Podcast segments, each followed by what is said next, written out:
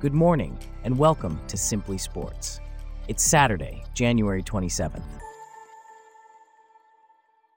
On today's show, despite Booker's 62 point game, the Pacers rally to sink the Suns, and Jamrichova and Sakamoto take home the Aussie Open Junior titles. Plus, sources reveal Rivers is set to make his Bucks debut on Monday. This coverage and more, up next.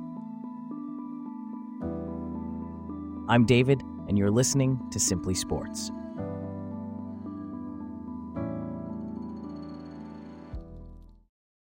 We start off with an unexpected turn of events in the NBA, where the Indiana Pacers managed to overcome Devin Booker's 62 point performance, staging a 17 point comeback to defeat the Phoenix Suns 133 131. Obi Toppin broke the tie with a putback with just 3.4 seconds left on the clock. Here to discuss this further is Celeste, a correspondent for Simply Sports. Can you tell us more about this game? Absolutely, David. This was a game of two halves. The Suns, led by Booker, were dominant in the first half. Booker broke his own Phoenix record for points in a quarter with 29 in the first, and the Suns managed quarters of 40, 40, and 34 points.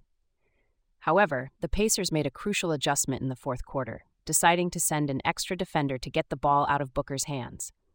This strategy worked, as the Suns managed just 17 points in the final quarter. That's quite a turnaround. But despite the loss, Booker's performance was remarkable. Can you put it into context for us? Certainly, David.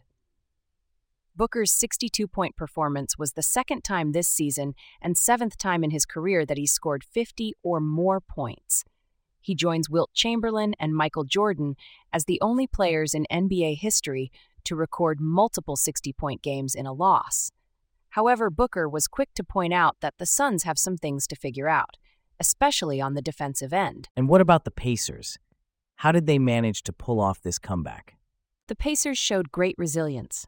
Despite being without injured All Star guard Tyrese Halliburton, they managed to fight back from a 54 37 second quarter deficit.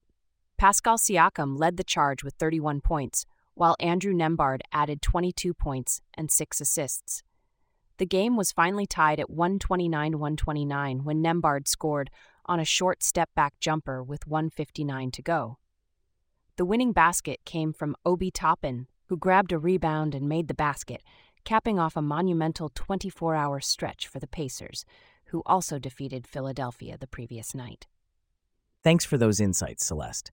Now, shifting our focus to tennis, the Australian Open junior girls singles title has been claimed by top seeded Renata Jamrichova, who secured a 6 4, 6 1 win over 15 year old Emerson Jones. This marks Jamrichova's first Grand Slam singles title. Our correspondent Bella is here to delve deeper into this. Bella, can you tell us more about Jamrichova's performance? Certainly, David. Jamrichova, a 16 year old Slovakian, demonstrated an impressive performance at the Rod Laver Arena. She made six aces and saved five of six breakpoints, clinching her first Grand Slam singles title in just over an hour. She expressed her joy and admitted to initial nerves due to the crowd and the significance of the venue, but managed to overcome this by focusing on enjoying every point. And this isn't Jamrichova's first success at Melbourne Park, is it? No, it isn't. Last year, she won the juniors doubles title at Melbourne Park and also made it to the semifinals of the juniors tournaments at Wimbledon and the US Open. It's been a stellar season for the young player.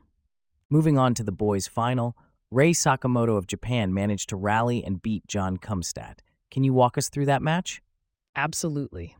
The fourth seeded Sakamoto, who is 17, had to withstand 25 aces from his big serving Czech opponent, ranked number 42. Despite losing the first set, Sakamoto managed to regain momentum and clinch the title in 2 hours and 11 minutes.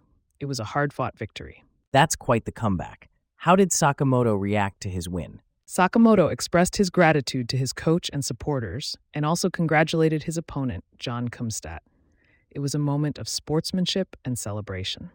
Indeed, a great display of sportsmanship was seen at the Australian Open Junior Finals. Thanks for that report, Bella. Now, shifting gears to the NBA, the Milwaukee Bucks have officially hired Doc Rivers as their new head coach.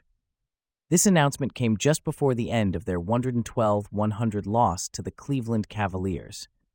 Here to discuss this further is our correspondent Abby. So Abby, what can you tell us about Doc Rivers and his new role with the Bucks? Well, David, Doc Rivers is a seasoned coach, having led four other franchises since he started as a head coach in the 1999 to 2000 season. He met with the Bucks team on Friday morning and delivered a powerful message about the team's identity. According to Bucks guard Pat Connaughton, Rivers emphasized the talent on the team and the need for other teams to fear playing against them. Interesting. And when will Rivers be coaching his first game with the Bucks? Rivers won't be coaching his first game until Monday night on the road against the Denver Nuggets. He will, however, be introduced at a news conference on Saturday morning. This is a significant change for the Bucks, who just fired their first-year head coach Adrian Griffin earlier this week. What can we expect from Rivers' coaching style? Rivers is known for his ability to command respect and lead diverse personalities. He's led teams through different eras of the NBA, which should be beneficial for the Bucks. He's also bringing in a pair of veteran assistant coaches, Rex Kalamian and Dave Joerger, to fortify the Bucks bench. Rivers does have a significant track record, but his playoff record has been less than stellar in recent years. How might this impact the Bucks? Yes, while Rivers won a championship with the Celtics in 2008 and reached the NBA Finals again in 2010, his playoff record has been blemished in recent years. However, Bucks forward Bobby Portis expressed excitement about having a coach with something to prove, suggesting that this could be a motivating factor for the team. Rivers also has a previous connection with the city of Milwaukee, doesn't he? Indeed, he does. Rivers was an All American guard for Marquette in the early 1980s. This return to Milwaukee could add an extra layer of motivation for him. Thanks for the updates, Abby. Now, let's switch gears to baseball. The Texas Rangers, reigning World Series champions, have finalized deals with veteran reliever David Robertson and outfielder Travis Jankowski.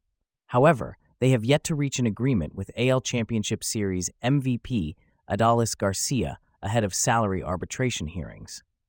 Here to discuss this further is our correspondent Michael. Can you tell us more about the deals with Robertson and Jankowski? Certainly, David. Robertson has agreed to an $11.5 million one year deal that includes a $10 million salary in 2024 and a $7 million mutual option for 2025 with a $1.5 million buyout. Jankowski, who led the Rangers last season with 19 stolen bases, has secured a one year deal for $1.7 million. And what about Adolis Garcia? What's the situation there? Garcia, a two time All Star slugger, has not yet reached a deal with the Rangers. He requested $6.9 million and Texas offered $5 million. This is the widest gap among the 23 players around the league who exchanged salary proposals with their teams. The hearing is pending, and there has been good dialogue between Garcia and the Rangers, according to the team's general manager, Chris Young. What can you tell us about Robertson's and Jankowski's performances?